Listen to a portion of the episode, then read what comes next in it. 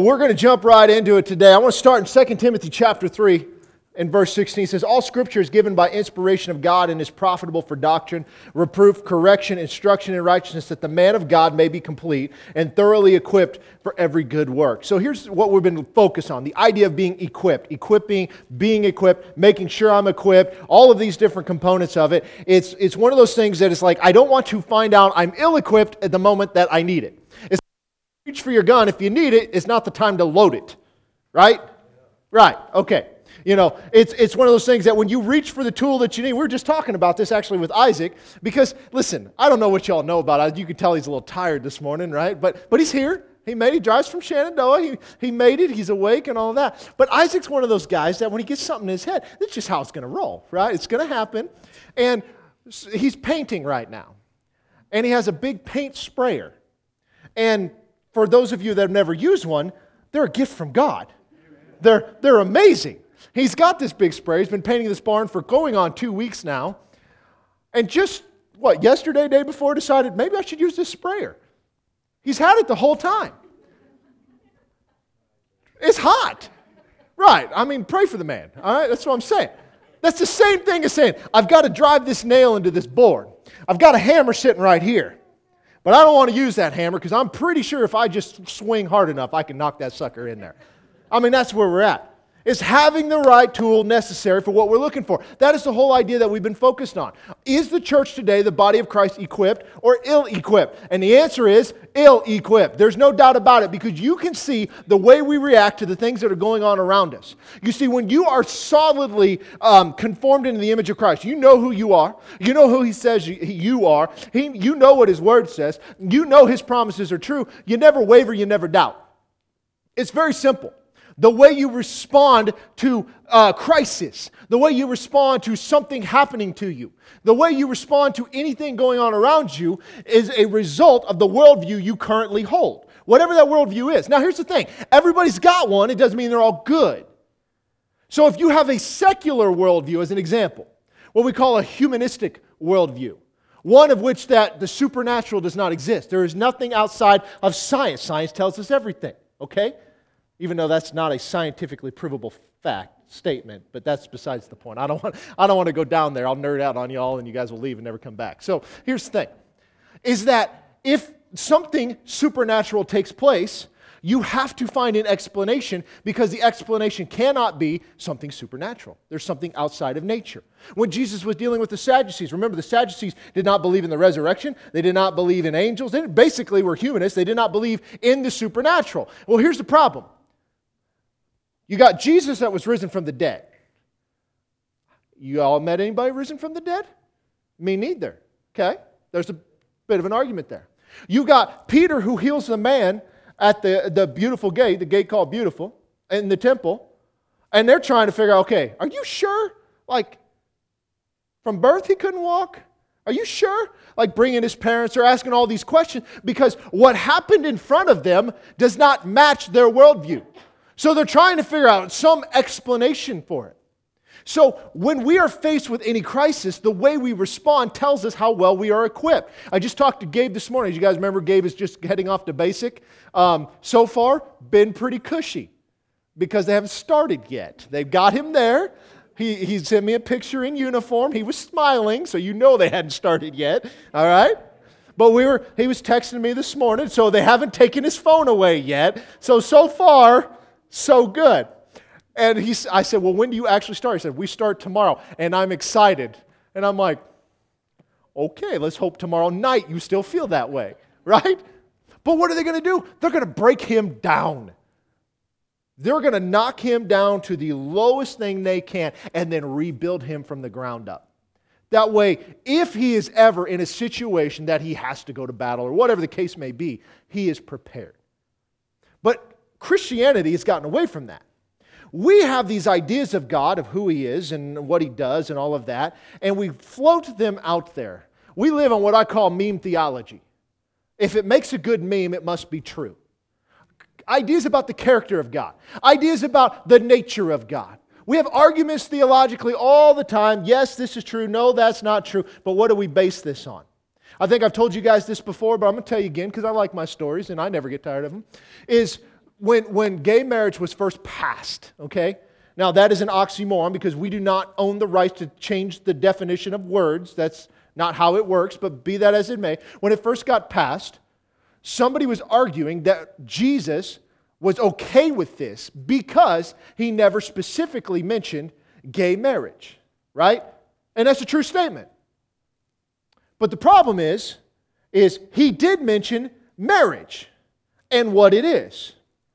And so the lack of speaking against something specifically does not make it admissible. You guys following me? Okay, so it's kind of like the argument is how many guys are Ford guys? I used to be, and then I put a new motor in the truck I just bought. So not so much anymore. But you're a Ford guy, right? Have you ever owned a Chevy? Okay, you ever owned a Dodge? Okay, so which is better? Why you say it like that? I just got a Dodge. That hurts my feelings a little.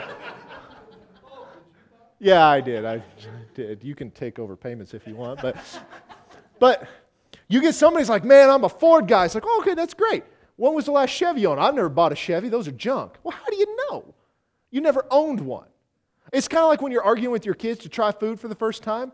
Oh, that's disgusting. You've never eaten it. You don't know. You know what they don't argue with you on? Ice cream. They will try any kind of ice cream anytime. Vegetables, whole nother story. But what I'm getting at is we have this perspective in this world we already created. Nope, that's not it. This is what it means. So my response to her is I put a list of items that Jesus did say, 20 of them as a matter of fact. Took me a little bit to compile that together and said, this is exactly what Jesus did say. Since we're arguing from the standpoint of what Jesus said. Her response was, well, I've never actually read the Bible, but. Now here's the thing. You're arguing a viewpoint of the only thing that we know of what the words of Jesus are come from this. And you're telling me what he said in this, but you've never read this. That's a, that's a poor position. And sadly, that is the church today. Because we hold a lot of theological views, but we've never asked ourselves, why do we believe that? And how do we know that's actually the case? Because we never drilled down. We've never been forced to. Because a lot of us, if you ever grew up in church, especially the, a charismatic church, you just kind of been around it your whole life. You've absorbed it, taken it in. You never ask questions. I don't know about you, I ask a million questions. That, that the little toddler's like, well, why? Well, why? Well, wh-? that was me, except I was 17. Because I'm serious, I wanted to know. I sat down with my pastor and said, Why is what I'm learning in history and what I'm learning in church, as far as like Moses and all these guys, why is Moses not in my history book? Because, you know, they'll, they'll say he was never in Egypt, the, the Israelites were never there. And that guy tried, just didn't have the answer. Google, I don't think, existed back then. Maybe it did. It was in its infancy. Like, he just did not have the resources. But I continually ask these why questions to the point of I'd drive the guy crazy. You know, he'd go find something for me to do. You know what I'm saying, right? And, and so it's like we've never begun to think about, it's like, well, where do we get the concept of God anyway? Yes, there's something innate that we, we, we seek after something greater than ourselves. But why is that the case anyway? And where do we get this stuff? So, when we talk about this idea of this concept of a worldview, it has to come from some place. Now, good ideas, bad ideas exist. They, they commingle all the time. Some good ideas get a little mixed with uh, some bad ideas, and then it just gets off the rails. The church today has adopted a theology of whatever feels good, do it. And that's really where we are is that if it feels right, then God must embrace it. Think about this in the world that you've been around. How come every time somebody has been either praying for something or wanting something, be it a new car, a new house, a new boat, whatever it is, the moment that that comes in, the statement is like, oh man, I got this. God is good. We always do that. Here's the problem Was he not good prior to you getting that? Now, I know it's a natural response, but just think about that for a moment. The goodness of God is not reflected in the fact that you got whatever desire that you wanted. The goodness of God is His character. And because of His character, He pours out His love and will give you the desires of your heart, so on and so forth. You guys follow me? You tracking with me? I want to make sure we're all on the same page because it's important to understand this. See, what God has allowed for us and given us is based upon His character and His provision. So, in that, when we look at what we've been talking about in this armor, all of it was given to us for a purpose. It wasn't because you don't need it. He didn't think, he's like, you know, hey, this would be cool. I'm going to give him this. No, every part of this was given because you need it. So let's look at Ephesians 6, verse 10. It says, Finally, my brethren, be strong in the Lord and in the power of his might. So this is Paul talking, talking to the church of Ephesus, which became a very large church. Timothy ultimately becomes pastor. Put on the whole armor of God that you may be able to stand against the wiles of the devil. Now, here's the thing. As we broke this down, the biggest part that we have to, to take away from all of this is the word put on. That implies that you were not born with it. It also implies that you might be able to take it off. And it also implies it doesn't matter how much you pray, God's not getting you dressed. You got to do it. Right? I'm serious. Whose responsibility is it? It's ours. So, therefore, if you're in a moment and you are attacked and the armor is not on and something happens, whose fault is it? It is not God's. I've given you everything you need. Do something with it. How about these trust fund babies, we call them? These, these kids that are born into wealth and their money just gets handed to them and they lose it all. They're idiots. They screw it up. Everything they needed was handed to them except one thing the knowledge on how to handle it. Because money is primarily behavioral more than it is anything else. Anybody that's ever invested or done well in life will tell you that. You have to put off what you want today for what you ultimately want tomorrow. But you give these kids, you know, uh, the first car that kids get is not a Maserati, right? It's some old beater that if it gets tore up, nobody cares, you know, whatever. Why? Because they're terrible drivers. And some of them will grow out of that, some of them may not.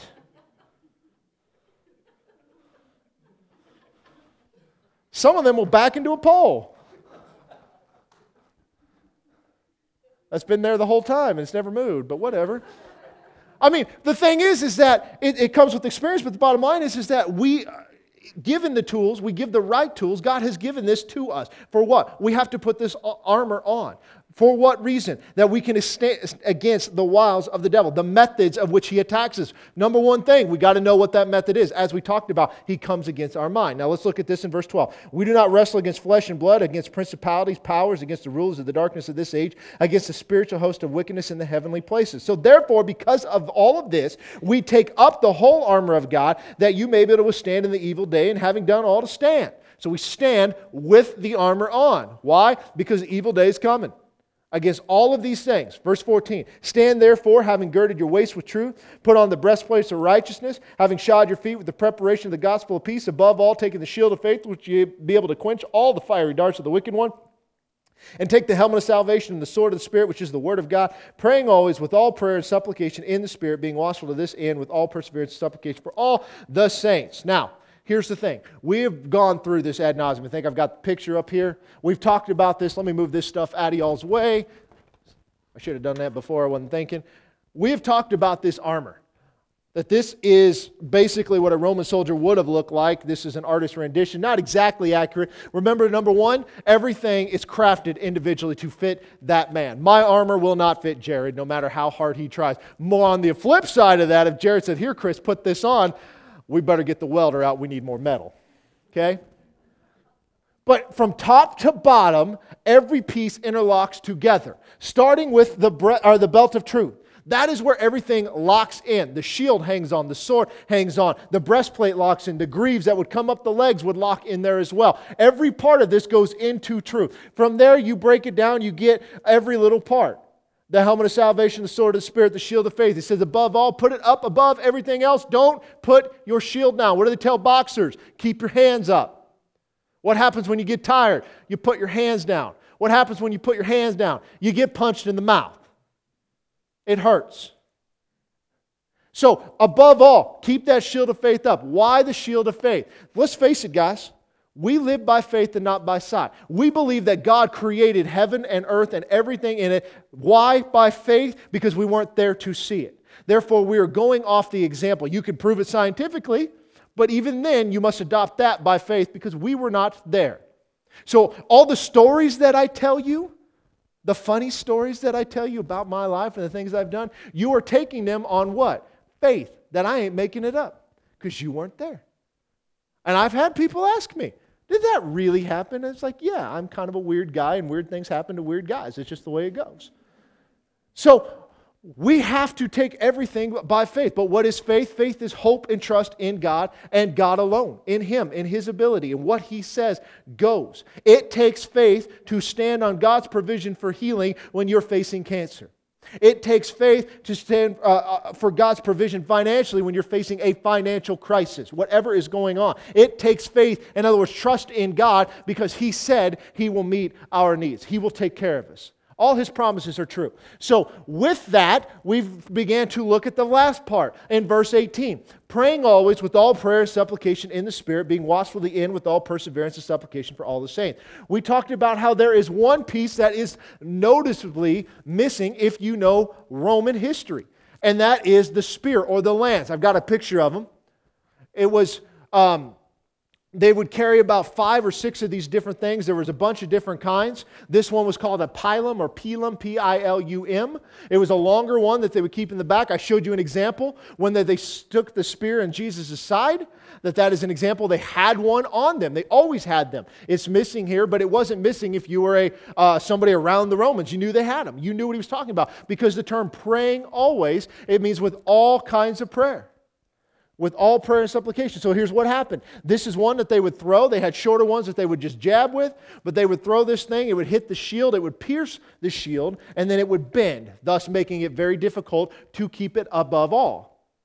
So you're prepared to handle that. They knew what to do. This is an example of that. We likened this to prayer. Why? Because he said praying always with all prayer and supplication. So we talk about this. We talked about three different kinds of prayer last week. We've got the prayer of consecration, the prayer of petition, and the prayer of authority. These are all Greek words that we began to break down. And guess what? We're not going to do that again this week because we talked about it last week. If you weren't here last week, shame on you. It is recorded. It'll eventually get up online, right? we need Evan to get a week's worth of vacation so we can get caught up. So he's a good man. So those are the three kinds of prayer. But there are more than that as we began to talk about this. Because again, there were multiple different kinds that they would carry. They all had a different purpose. Now, let me tell you this up front before we go any deeper into this. You don't have to sit around like, okay, what kind of prayer am I going to pray today? Man, just pray. It's always an outflow of the heart. You'll see that here momentarily. But let's look at the fourth one.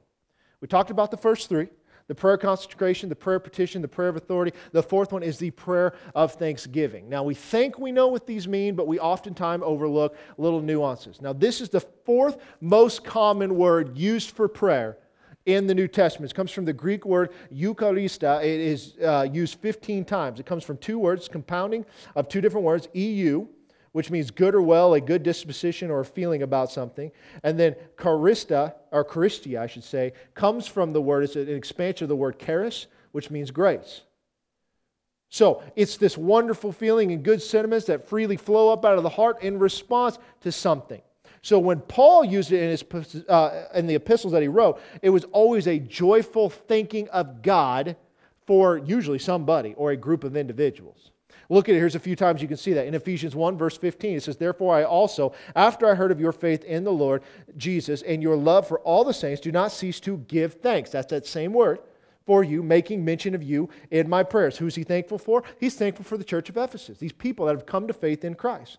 Colossians 1, verse 3 says, We give thanks to God and Father of our Lord Jesus Christ, praying always for you, since we heard of your faith in Christ Jesus and of your love for all the saints. Again, same thing. Eucharista, same thing. 1 Thessalonians 1, verse 2 says, We give thanks to God always for you all, making mention of you in our prayers, remembering without ceasing your work of faith, labor of love, and patience of hope in our Lord Jesus Christ in the sight of our God and Father. In 1 Thessalonians chapter 5, verse 16, rejoice always, pray without ceasing, and in everything Give thanks, for this is the will of God in Christ Jesus for you. Now, you notice here, we've gone through this kind of quickly. I'm just showing you some examples of where Paul has used this style of prayer. It's the same Greek word used time and time again. It's a giving of thanks because of gratefulness for something. In this case, it was for people who had come to faith in Christ. That's what he was thankful for. And so, as he says this in verse 18 of 1 Thessalonians 5, he says, In everything give thanks. Now, we need to break this down because this is where it gets really complicated. He says here, rejoice always. So, how often should you be rejoicing? Always. Is there a time you should stop? No, because I don't care how bad you got it, you don't know how good you got it. Especially here in America. I mean, if you've ever traveled out of the country, listen, y'all be grateful for all the stuff we got going on here. Number one, you know how hard it is to get a Diet Coke? in Mexico? They don't exist. They have sh- less sugar Coke. Nobody wants that. That's trash. We want Diet Coke. First thing I do every time I land back in the States, I don't care where that fountain machine is, I'm going to find it. I don't care if I'm late for the next flight to get home. I'm going to find that baby. We're getting, we're getting on the plane here after that. So, rejoicing always. Pray without ceasing. So, how often should you stop? We perpetually, in, a, in other words, we're in a perpetual fellowship with God that we're communing with Him and communicating with Him at all times.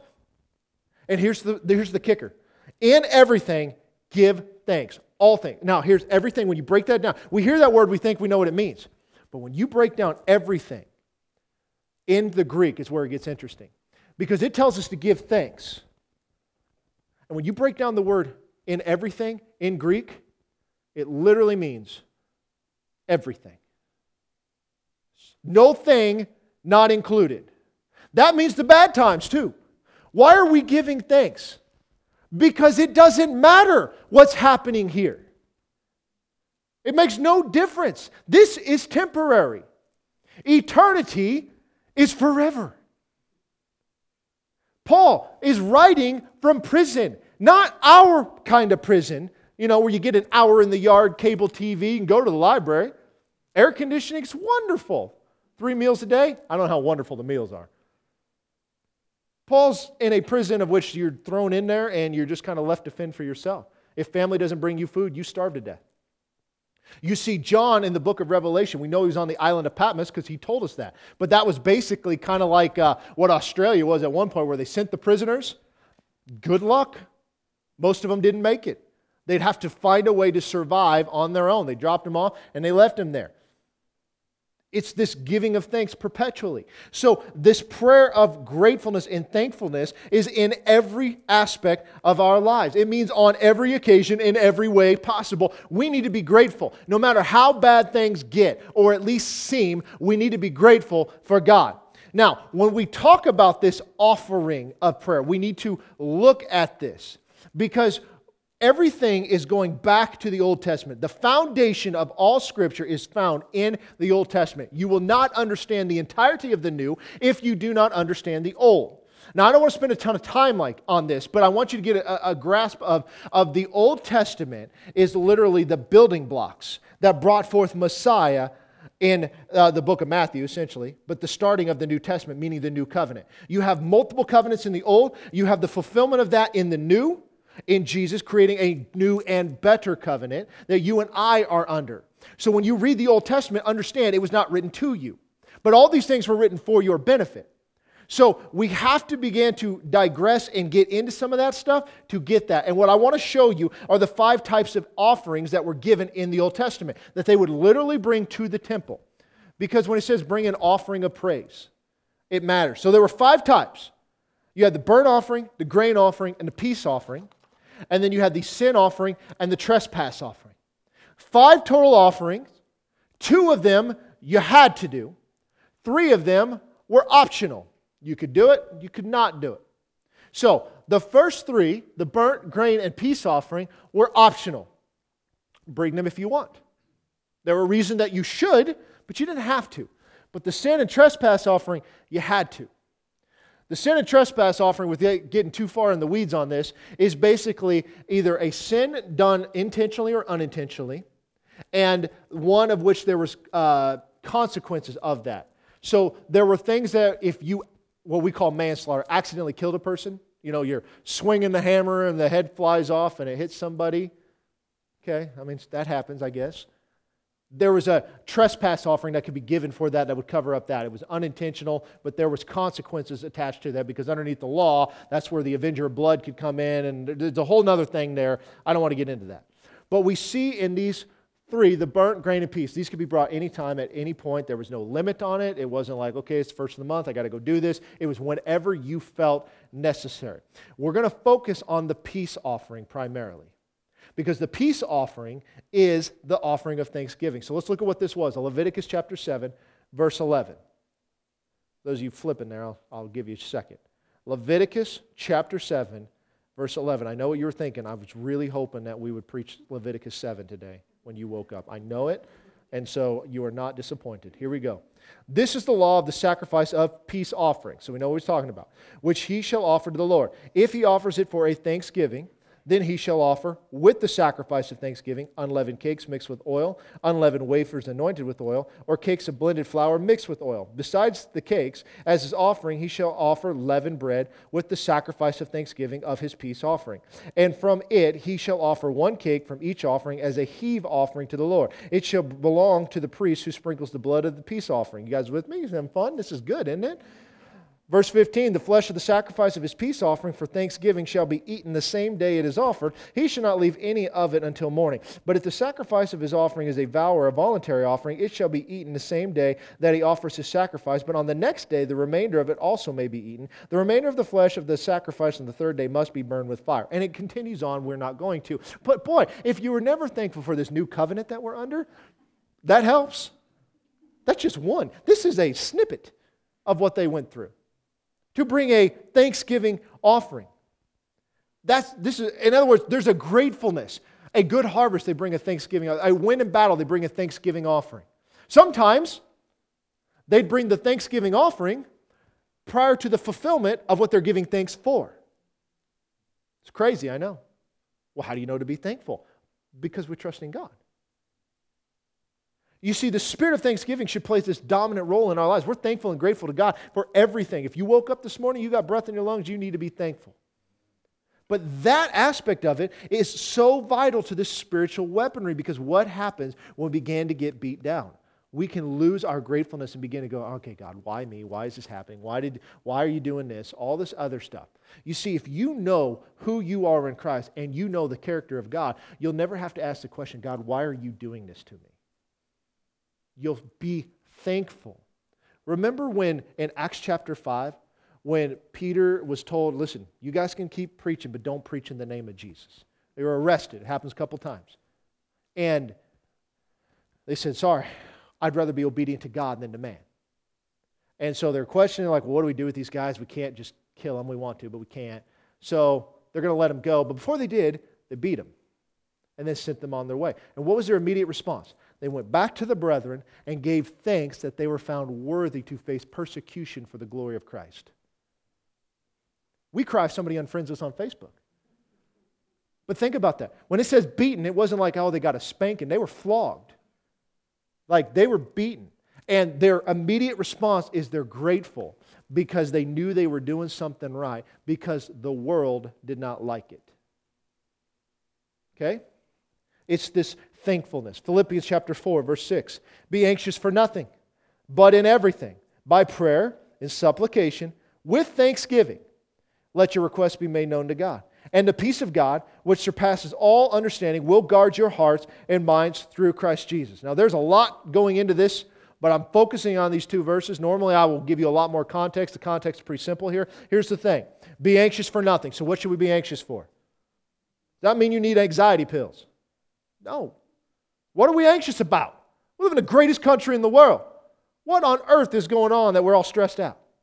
In everything, by prayer and supplication. How many of you guys prayed today? Awesome. How many of you guys supplicated today? How many of y'all have no idea what that word means?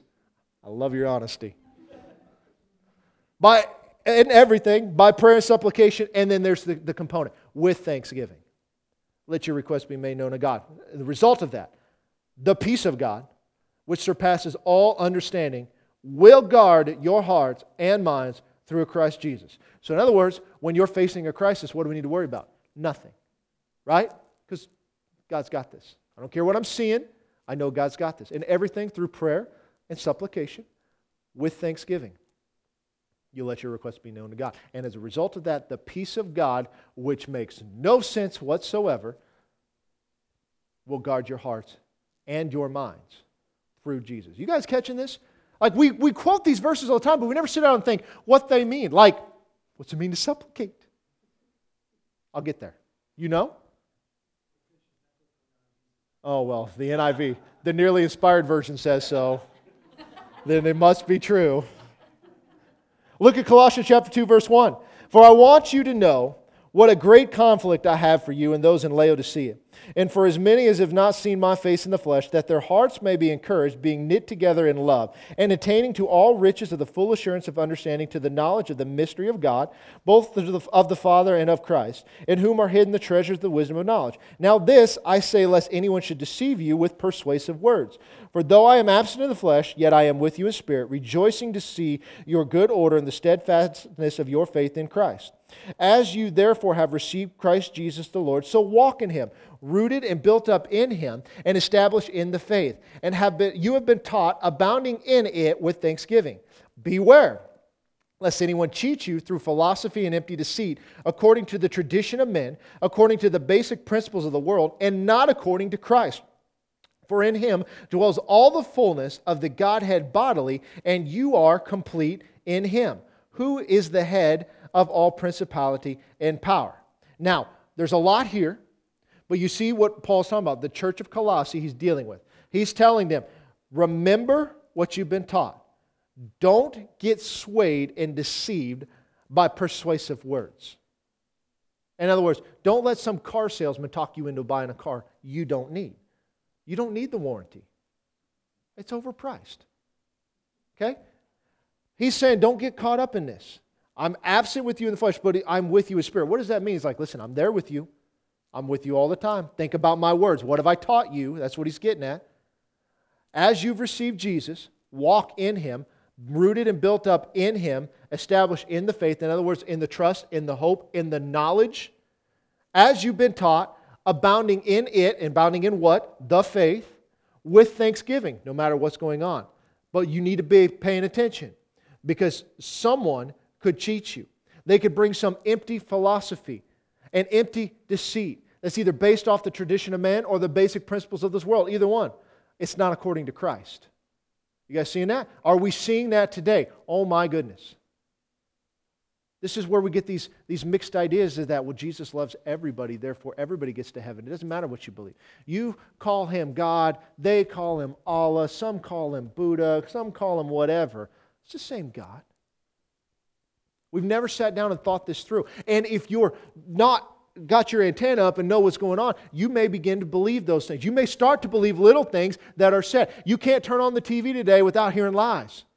It's all over. It's really tough to discern through the nonsense to get to the actual facts. I mean, just talk about the pandemic. We're all freaking out about the pandemic. Oh my goodness, there's sickness going around. And now you're starting to see all the death rate is like 0.003 or 8 or something like that. I mean, more people die from aspirin. It's, but, but this is what it is. Why? Because it's blown out of proportion. We can't discern through it because we're not up and ready. And it's like, I'm standing here like, well, who cares? You know what? Whatever. I mean, it is what it is. What am I going to do? Why am I going to freak out about it? I'll just be thankful to God for His health, wealth, and provision. And if I go, then I go. You know? So we've got this idea of thanksgiving in every aspect of our life. Why do we pray for food? We're thanking God for His blessing and His provision. Do we take that for granted here? Oh my goodness, do we ever? We don't go hungry. Look around. Who's going hungry? Nobody. Right? Well, we've been to El Salvador. I'm going to tell you. Are there people that go hungry there? Yeah. The church steps in, don't they? But they help out. But I mean, there, there are people that don't have a daily meal. They can't just at any point, I'm hungry, I'm going to go get something. They've got to work and make it happen. Other parts of the world, the same thing. Does that happen here? No. You know why? Because the government steps in. Should it? No. It should be on the church, us taking care of them. But the bottom line is, is there is nobody that bad off in the country. Comparatively, to one another? Sure. Compared to the rest of the world, if you own a vehicle, no matter how bad it looks and how bad it runs, you're wealthier than 48% of the world. I think we're doing okay. We need to be grateful for what we have. If we would adopt that attitude of thankfulness, suddenly we would have more funds to go to the work of the ministry and always we're, instead of focus on, oh, I got to have this and I find contentment in this. That's a side note. Prayer of thanksgiving. It goes with every single prayer, with thanksgiving. And then here's the last one, I should say the last one, the close to the last one the prayer of supplication, the word that we don't know what it means because we don't use that. We don't use those words. So it comes from the Greek word entexis, E N T I X I S. I know Ethan thought I said Texas. Where's he at? There he is. Yeah, he got all excited back there. I did not. We don't use that word here, all right? But the root of that comes from the, the Greek word intugchano. I know, I, again, I can't pronounce half of this stuff. But the word en is in or into, and tugchano, to happen upon. It's to fall into a situation or to happen into circumstances with somebody else. It's actually a two part process here. So it's used in forms that are usually translated as intercession. Okay? It doesn't necessarily refer to intercession as most people think of intercession. We think of intercession is that we're interceding on behalf of somebody. We think about that in prayer, and that is true. Or we think of maybe somebody intercedes in a situation, you know, to help somebody out, whatever the case may be. It can mean that, but it doesn't necessarily have to mean that because it carries the idea of one who comes to God in a simple, childlike faith to freely enjoy the fellowship in the presence of the Lord. That is where this is coming from. Some of the expositors out there that write all these fancy books that most of us can't read will, will tell you that this is the most simple individual form of prayer that exists. In other words, I'm coming to God as if I'm a child talking to my father. That's literally what it's talking about. It's to fall into the presence of the Lord and this relationship that is there. Because we don't worship some entity sitting on a throne. It is this interpersonal relationship that we have. The disciples had it with Jesus, it never changed. So, when you look at this, it can be translated supplication, which means to supplicate with the Lord. The word is used in classical Greek literature to depict a love relationship between two lovers. So, two individuals who happened upon one another, who found or discovered each other, and now they're sharing their lives together. That is literally what this means. So it denotes this intimate form of prayer where we learn to come before God in this childlike faith and freely express ourselves and our desires and to unreservedly enjoy His presence. That's literally what this is meaning. So when we supplicate, we are humbly coming before the Lord, somebody who we have a relationship with, and asking for something. That's literally what the word supplicate means. So now you know. That's not how it's necessarily used in today's culture, but this is what, what it means. You see this in several places. In Psalms chapter 4, verse 1, it says, Hear me when I call. O God of my righteousness, you have relieved me in my distress. Have mercy on me and hear my prayer. What's he doing? He's humbly going before God. Psalm 5, verse 8 Lead me, O Lord, in your righteousness because of my enemies. Make your way straight before my face. Again, humbly coming before. He knows he needs God's help. He cannot do this on his own. Psalm 6, verse 4 Return, O Lord, deliver me. Oh, save me for, uh, for your mercy's sake. Again, we're humbly coming before the Lord. Psalm 7, verse 1 O Lord my God, in you I put my trust. Save me from all those who persecute me and deliver me. I put my trust in you. He's humbly coming before the Lord. This is how we come to God in prayer. Now, let's go back and look at Philippians chapter 4, verse 6. Be anxious for nothing, but in everything, by prayer and supplication, with thanksgiving, let your requests be made known to God, and the peace of God that surpasses all understanding will guard your hearts and minds through Christ Jesus. So what happens is, is we're, we're not worried about it. But we're coming to God in prayer because that's how we commune with Him. And we're humbling ourselves before Him with thankfulness of heart, knowing that He will respond. And what is His response? He sends that peace. He guards our hearts, He guards our minds. But we have to humble our hearts before Him. If you say, I got this, you fail the test. If you think you can do this on, the, on your own, you've missed the point. It doesn't matter what you're capable of doing, it is a matter of what God has said to do. Come to Him. He's a rewarder of those who earnestly seek Him. You see a pattern develop in, in the book of Judges, as a matter of fact, of this same sort of thing. Okay? In Judges chapter 2, verse 11, now understand what's going on here. They, this is right after Moses dies, they were to, uh, Joshua takes them into the land. They conquer the land, or at least part of the land. They did exactly what God told them to, to a degree. They weren't completely obedient. What they were supposed to do is drive out all the people that were there. That way, they had the land to themselves. God had equipped them to do that. He had gone in before them. And He said, I want you to do this because you don't want these people around, because they would lead them to idol worship. And we watch in Judges chapter 2, we're starting verse 11. Then the children of Israel did evil in the sight of the Lord and served the Baals. And they forsook the Lord God of their fathers and had brought them out of the land, or who had brought them out of the land of Egypt. And they followed other gods from among the gods of the people who were all around them. And they bowed down to them and they provoked the Lord to anger. They forsook the Lord and served Baal and the Ashtoreths. Why did they do that? Because instead of driving these people out, see, that influence would not have been there had they driven them out of the land. But they chose not to do it because basically they got in there like, listen, this is good enough. I mean, we got enough. We're all right. They did not take everything that God had promised them. The entirety. In fact, they never have. To this day, they have not taken the entirety of the land. So, they forsook God and served the Baal and the Asheroth. Those are false gods. We'll get into that another time. And the anger of the Lord was hot against Israel. So he delivered them into the hands of the plunderers who despoiled them, and he sold them into the hands of their enemies all around, so that they could no longer stand before their enemies. Wherever they went out, the hand of the Lord was against them for calamity. And as the Lord had said, and as the Lord had sworn to them, and they were greatly distressed. So what's going on? There was a, a basically the covenant that they had was that I'll be your God, you'll be my people. You keep my commandments, you'll do well. If you don't, you won't. What do you want to do? They said, Yeah, we're in. We like it. Sounds good and they did it, and then they immediately broke it. And so basically, they're facing judgment because they are worshiping false gods, which is exactly what God said would happen. But the judgment was always to bring them back to God. So, verse 16, nevertheless, the Lord raised up judges who delivered them out of the hand of those who plundered them. Don't think the dude sitting on the bench with the gavel. This is a deliverer. This is somebody that was intervening. Yet they would not listen to their judges, but they played the harlot with other gods, and they bowed down to them. And they turned quickly from the way in which their fathers walked in obeying the commandments of the Lord. They did not do so. And when the Lord raised up judges for them, the Lord was with the judge and delivered them out of the hand of their enemies all the days of the judge. For the Lord was moved to pity by their groaning. Remember that word groaning. We're going to come back to that. Because of those who oppressed them and harassed them. And it came to pass when the judge was dead that they reverted and behaved more corruptly than their fathers by following other gods to serve them and to bow down to them. They did not cease from their own doings nor from their stubborn way. So, in other words, they begin to worship these false gods, breaking the commandments of the Lord. God sends judgment upon them, but they would begin to cry out, and God would raise up a judge, and God would be with that judge. As long as that judge was alive, the people worshiped Yahweh. They continued to do it. But as soon as that judge died, they kind of went back to their own ways. And sure enough, the cycle would repeat. It was time and time again. But he would hear them groaning, and he always had mercy and pity on them. And he always made a way.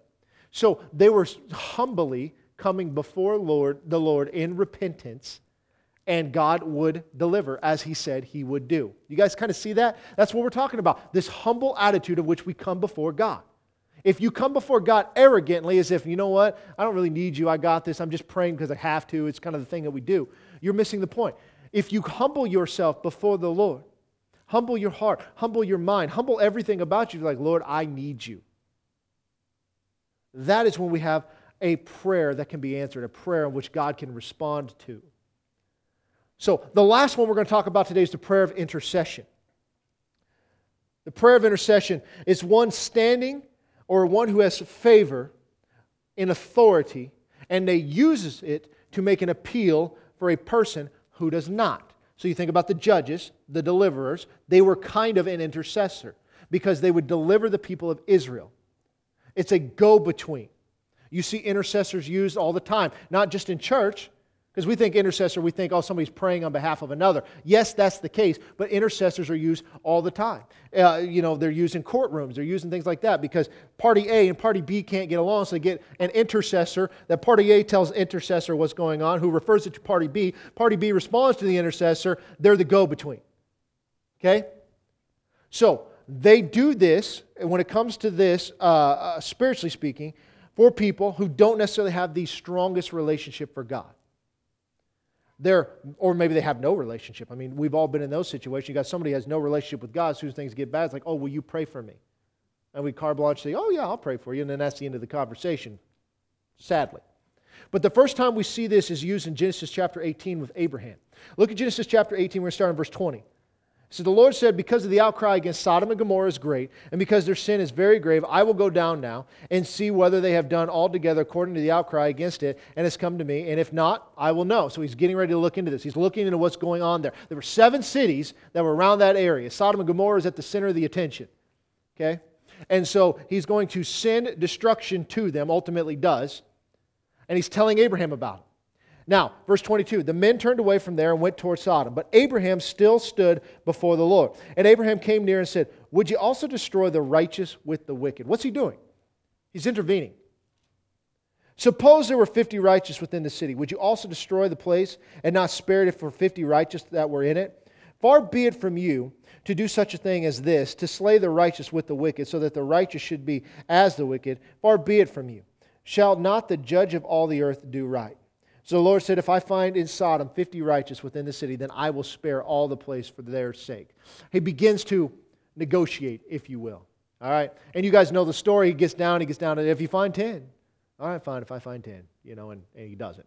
But God's ready to destroy Sodom. He's telling Abraham what's going on. Abraham steps up, he intervenes, and he says, God, um, if God always acted like God, we cannot relate to them. He could not go in there and say, listen, these people, they're wicked, blow them up, get them all. That's what Jonah wanted. Don't send me to Nineveh. Go ahead and send the meteor. Just get it over with. Do the world a favor. All right? But God was intervening through Jonah. Here, Abraham is stepping up saying, Listen, is this really how you're going to act? Is this really your character? Does he have to remind God of his character? No, of course not. But he's sitting there saying, It's like, listen, you wouldn't take out the righteous. We know Lot was there. So at least one, maybe the only one. So he's ready to destroy. Abraham steps in. God will permit a righteous person to pray on behalf of one or many who are wicked that will put a stay on the judgment for a season. We see that happen throughout Scripture. Sometimes the consequences of our stupidity will finally add up, and now we've got to deal with it. And that is most of the time. But the bottom line is this is that people intervene with God all the time.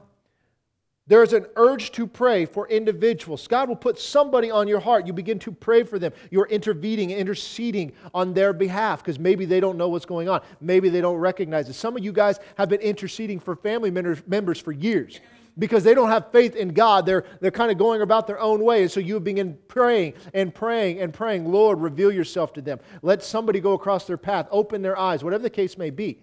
And so that is interceding. We see this in Ezekiel chapter 22, verse 23. It says, The word of the Lord came to me, saying, Son of man, say to her, talking about Israel, You are a land that is not cleansed or rained on in the day of indignation. The conspiracy of her prophets in her midst is like a roaring lion tearing to prey. They have devoured people. They have taken treasure and precious things. They have made many widows in her midst. Her priests have violated my law and profaned my holy things. They do not have distinguished people, the holy and unholy, nor have they made known the difference between the unclean and the clean. And they have hidden their eyes from my Sabbaths, so that I am profaned among them. Her princes in her midst are like wolves tearing to prey, to shed blood, to destroy people, and to get dishonest gain. Her prophets plastered them with untempered mortar, seeing false visions and divining lies for them, saying, Thus says the Lord God, when the Lord has not spoken. The people of the land have used oppressions and committed robbery, uh, mistreated the poor and the needy, and they have wrongfully oppressed the stranger. So I sought for a man among them who would make a wall and stand in the gap before me on behalf of the land, that I should not destroy it. But I found no one. Therefore, I have poured out my indignation on them. I have consumed them with the fire of my wrath, and I have recompensed their deeds on their own heads, says the Lord God. What was he looking for? Somebody to intervene. Couldn't find it. There was none holy. Judgment had to be sent, but he was trying. He wanted to find it because he, this is his people. This is his people, Israel, his chosen uh, nation. So he goes on, all the different things. The priests. Now, what were the priests? Don't think of what we think today. They have the prophets that were the voice of God. You had the priests who were the ministers of God. It wasn't like it is today where you and I are kings and priests and we can go to God anytime. There was an intermediary that came between man and God, and those were the priests. And what are they doing? They're after dishonest gain. They've hidden their eyes from my Sabbaths. Remember, the Sabbath keeping was a sign of that old covenant. That was what ratified it, that they kept the Sabbath, and they weren't doing that. So they're out there, they're tearing people apart. They're dividing them. They're seeing false vision and divining lies and saying, Thus says the Lord God, when the Lord has not spoken. Now, I want you to understand this is a side note, but there's a difference between a false prophet and somebody who prophesies falsely. And this is a perfect example of that. A false prophet is one who knows they did not hear the Lord. Someone who prophesies falsely is one who thought they heard from the Lord, but maybe they were wrong. It's all an intention of the heart. Was I trying to get it wrong? You need to know the difference because it matters. But all the things that they were doing, God was looking for somebody to step in, couldn't find anybody. So, when it comes down to us bringing this back into this covenant that we have, this relationship we have, we don't have to wait for a burden to be a go between. We can be one right now. Praying for people, interceding for people all the time. 1 Timothy chapter 2 verse 1. It says, "Therefore I exhort exhort first of all all that supplications, prayers, intercessions and giving of thanks be made for all men." Sound like what we've been talking about? Absolutely. For kings and all who are in authority, that we may, we may lead a quiet and peaceable life in all godliness and reverence. If you're praying for your leaders and they are people who at least fear God, they'll leave you alone. They can make your life miserable. Verse 3 For this is good and acceptable in the sight of God our Savior, who desires all men to be saved and to come to the knowledge of the truth. Exhort means to say something over and over again, to remind them. A revelation is maybe something that you've never heard before. We're to pray for kings because God wants us to live in a quiet time. During World War II, what was going on? They could not travel around the world because it wasn't safe to travel in a boat because it might get blown up. And so missionary work came to a standstill and money was tight. I wasn't there. Maybe some of you were. I was not. Okay? But money was tight, so things were in an uproar. And so it talks about praying for leaders. There's a stability that comes in. And stability allows more activity to take place. It's this praying for leaders, praying for one another. We should be doing this all the time. That is intercession. Those are six types of prayers. You guys see that? There's six different types. Now, are there more? Sure. But these are the words that are oftentimes used in the New Testament. But there's actually one more that is mentioned by Paul, but often gets overlooked. It's used really basically one time. Romans chapter 8, verse 26. Because there's a type of intercession that goes on here that we don't think about. It says, Likewise, the Spirit also helps in our weaknesses. For we do not know what we should pray as we ought. But the Spirit Himself makes intercession for us with groanings which cannot be uttered. Remember, I said, remember that word groanings. Now He who searches the hearts knows what the mind of the Spirit is because he makes intercession for the saints according to the will of God. Now, who is doing the interceding? It's the Holy Spirit. Does it not say that the Spirit helps in our weakness because we don't know how we should pray? Well, what do you mean we don't know how we should pray? We say, Our Father who art in heaven, hallowed be your name. That's, we don't know how we should pray. That was not intended to be a canned prayer. So the Spirit makes intercession with, for us with groanings which cannot be uttered. Now, we need to know what that word groanings means, right? But we need to take this a step further because it's used in connection with believers and it's used in connection with the Holy Spirit. So, the one doing the work of intercession was the Holy Spirit. But what is this groanings that he is using? In uh, Ephesians 6, verse 18, look at it again. Praying always with all prayer and supplication, we broke that down, in the Spirit being watchful to this end with all perseverance and supplication for all the saints. If you, if you break this apart, it says praying always with all prayer, praying always with supplication, praying always in the Spirit.